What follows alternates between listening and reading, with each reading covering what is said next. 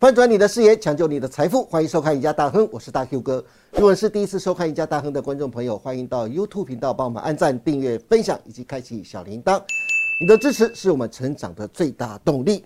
好，今天节目开始，再度来欢迎我们的航运股的专家、资深分析师李春华老师。华哥你好，哎，大 Q 哥好，各位投资朋友大家好。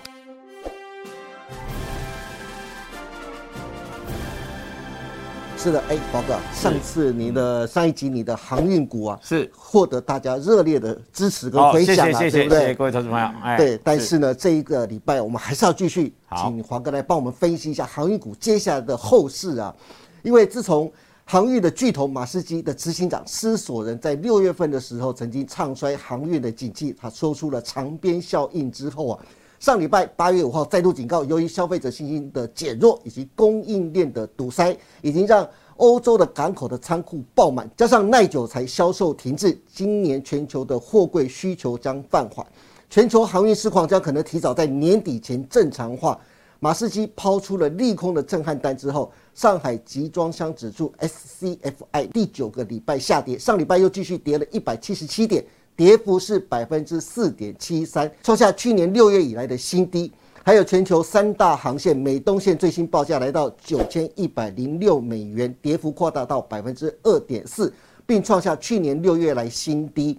美西线跌幅更高达百分之五点三，来到六千一百五十三块美金，并快速降到去年九月以来新低。欧洲线也跌到四千九百七十一美元，跌幅高达百分之三点八，同样创下去年五月来新低。讲到欧洲线，市场还传出货柜三雄中的万海针对深圳地区出口美西的货运啊，四十尺柜的价格降到了五千两百块美金，跌破了六千块美金的重要的关卡。消息一出，网友纷纷大喊：“货运价格开始要杀价竞争了吗？”说好的第三季旺季呢？虽然国内的承揽业者表示啊，万海在美西市占率有限，航商跟进万海砍价的几率不高，但是现阶段运价虽然有一跌难涨，但加速崩跌的可能性不高，投资人无需恐慌。但是万海销价的消息啊，还是让水手们全身发抖。加上这礼拜货柜三雄股价又陷入整理啊，因此投资人很想问华哥啊，华哥你怎么看接下来的货柜三雄的走势，以及货柜的运价，将来还有可能会再继续下跌吗？好，我们先讲望海在深圳的这个市场杀价的事实，这是个事实哈。但是呢，整个行商的看法，就是就只有在深圳而已啦。好，因为深圳可能量比较大哈，所以说这里来讲应该是一个特殊事件哈。那整个价格来讲会不会下跌？是还是会跌啦？为什么？因为第一个货柜走的就是全球景气嘛。是。那今年的景气来讲，本来就是往下行了，这是已经确定的事实。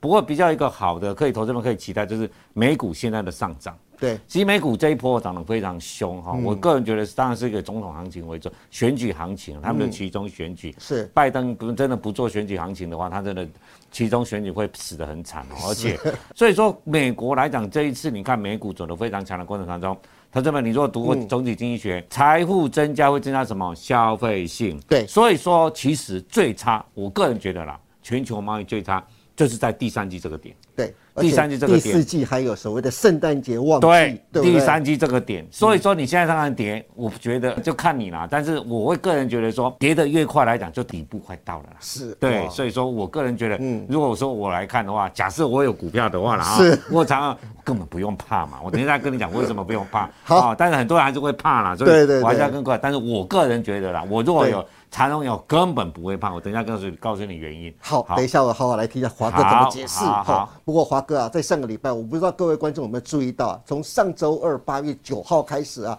货柜三雄的航运股股王的争霸战打的是难分难解啊！新任航海股王挑战者长荣直接用股价说话，展现实力，连续三天和万海双方的股价都是打成平手收场，一直到上礼拜五，长荣才以略为零点五元的价差落败。但是华哥，如果我们从新任的航海股王挑战者长荣，七月的营收月增率是百分之四，年增率百分之三十六，续创新高。阳明跟万海都是月减百分之五，累积前七月的营收增幅分别是百分之六十七跟百分之五十三，落后长荣的百分之七十三呢。如果再从股价的表现上来看的话，长荣从低点七十九点二反弹哦，反弹的幅度是百分之三十四。相较阳明只有反弹百分之二十，万海仅仅反弹百分之八。长荣的强势表现非常的显著，因此我特别想问一下华哥啊，是长荣这礼拜有没有可能击败万海，登上航运股的股王宝座？好，这礼拜应该不太可能，因为三只股票来讲表现都不会太好。然后呢，最大家比较会有兴趣就是万海跟呃长荣来讲，股价连三天都一样的价格，对，大概今年差不多一百块附近呐。是。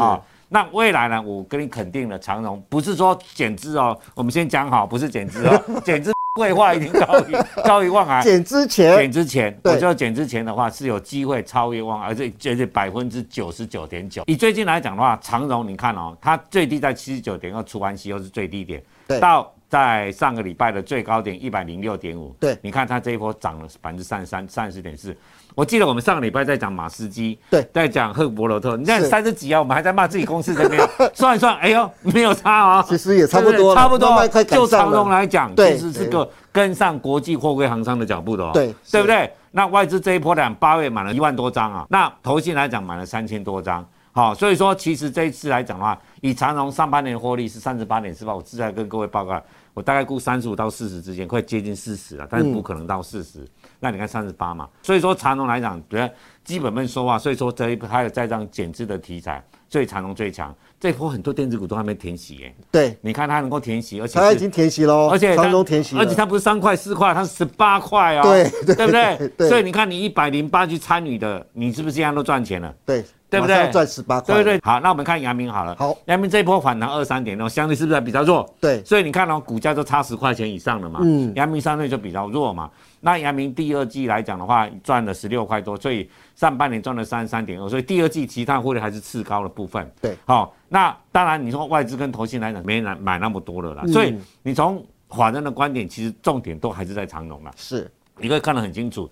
那我们再看一下哈，哈，再看一下万海，你看就反正 百分之八点二而已啊。所以万海来讲，因为它股价毕竟高，然后获利又比较比较差，然后最重要是市场的资金也没那么多嘛。是万海来讲的话，就被市场的基金是有点遗忘了。我们讲了哈，常常为什么七月份能够创历史新高？嗯，那我们大 Q 哥刚刚做一个统计，不是告诉你 S C F 还是连九周连九周连九周下跌？那我请问大 Q 哥是不是跨越了七月份了？对。那七月份的价格都一直在跌啊，为什么它营收都创新高？这投资者要去想这个问题啊。那我们再讲好了，我们讲阳明好了啊，阳明呢有没有衰退？有，嗯，但是也衰退不多啊，十几亿而已啊。对，对不对？它会像这联发科一下子二十八没有吗？也没有啊，对不对？为什么？哎，投资者你要讲清楚啊，为什么？那万海为什么衰退比较多？因为它短约比较多。对，大哥讲对。那长隆跟阳明呢？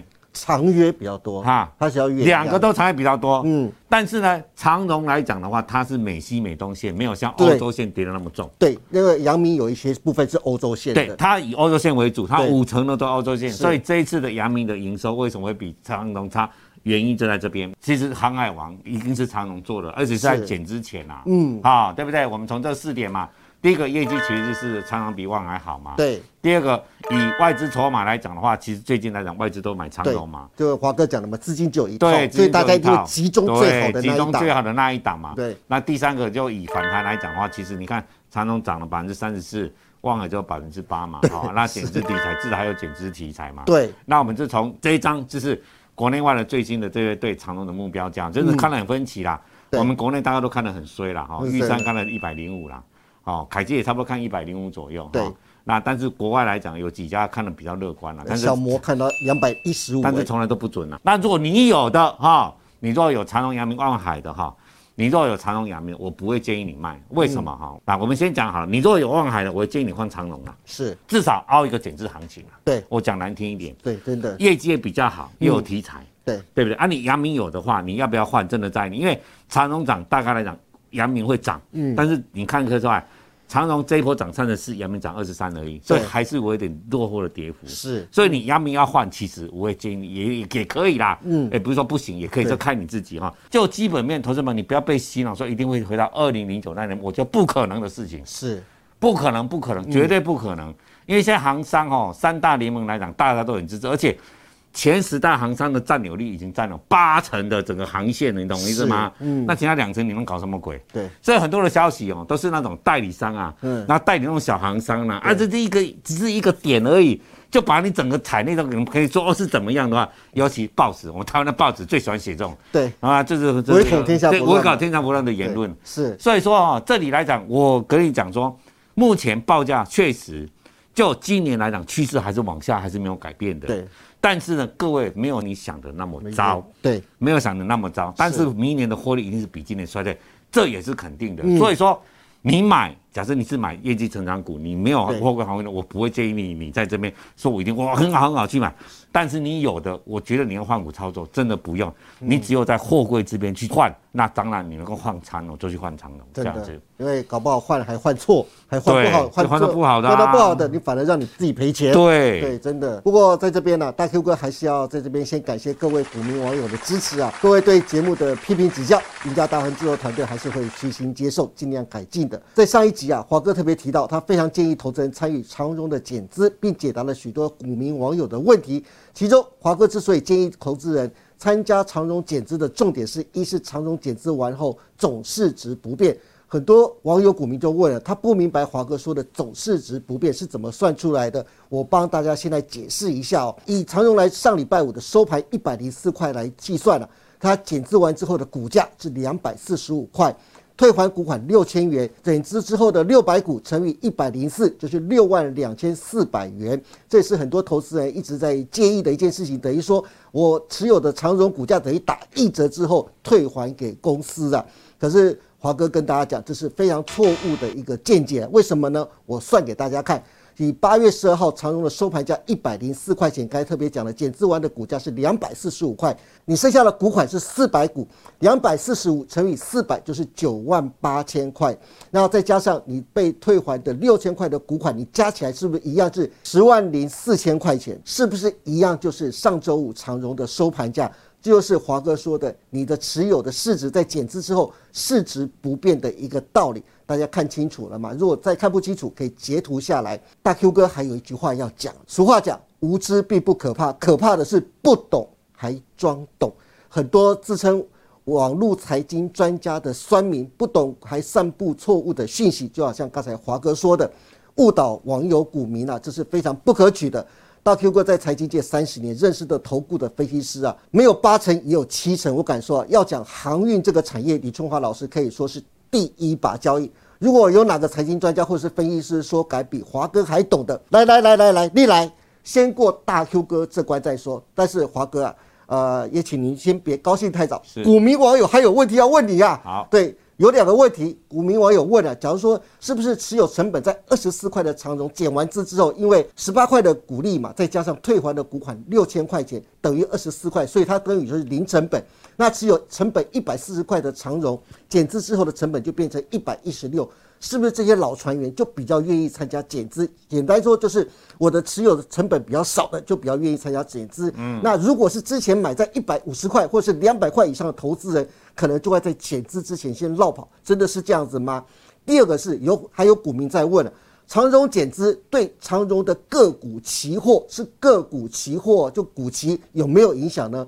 华哥，赶快来帮大家来解答一下。好，我们来讲哈，你其实如果只有成本就二十四块的长荣哦，其实你真的就是长线持有的。就像台化董事长讲的啊，你都零成本的，你很高兴，每年就配息给你啦。我当然建议你，当然就是一定一定是参加减资啦，那没什么问题啦。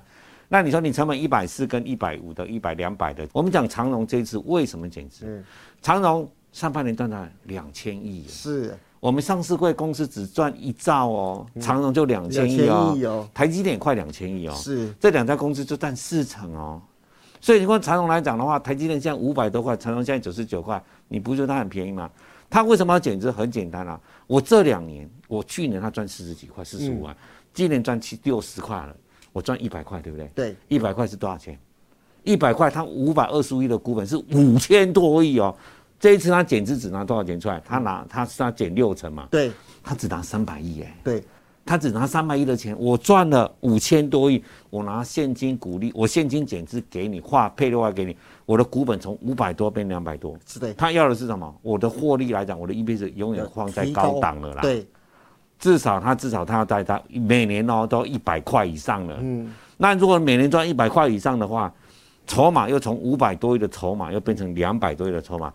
你觉得股价它本益比还会那么低吗？是，我觉得机会不大。嗯，所以说你不管套在哪边怎么算的，你就是放着就对了。我说你有的一定要参加减资，因为这是你捞回你赔钱的机会，一个很好的机会。对，那华哥另外一个，这是在以就是股价高低来要不要参与减资来说嘛？那如果以股期来说呢？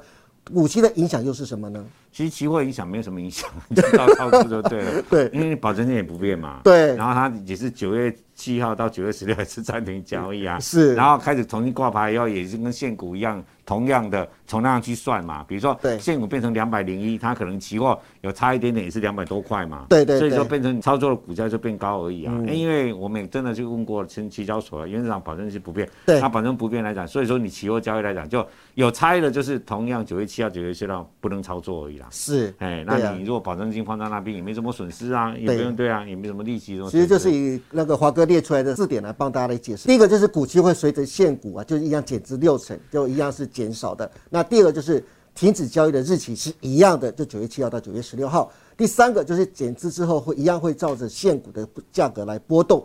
第四个就是股期的保证金不变，非常重要。第四点就是你的保证金其实也不变的哦，对不对？对如果有股期的各位观众朋友啊。给华哥给大家的参考。好的，今天非常谢谢李春华老师再次为大家分享了关于长荣减资市场投资人许多的疑虑，包括手中持有的股票为何总市值会不变，减资后小股东权益是否会受到影响，以及长荣减资后对个股期货的影响等等。李春华老师都利用了这两集的节目，我相信都给了大家非常详细的回答。华哥建议，不管你当初长荣是买在多少钱，真的可以参加减资。假如真的让你猫到像之前国巨。还有敦泰减之后的飙涨行情的话，你就赚到了。我再次强调，除了航运业的业内高层之外，在财经和投顾界，没有人比华哥更懂航运产业。如果大家对于航运股的操作还有任何问题，或对接下来八九月的行情规划想跟上华哥脚步的，欢迎大家锁定李春华老师每天盘后的解盘节目《股市龙钻》。今天也谢谢大家收看我们赢家大亨，别忘记周一到周四每天下午的五点半，我们再见喽，拜拜，拜拜。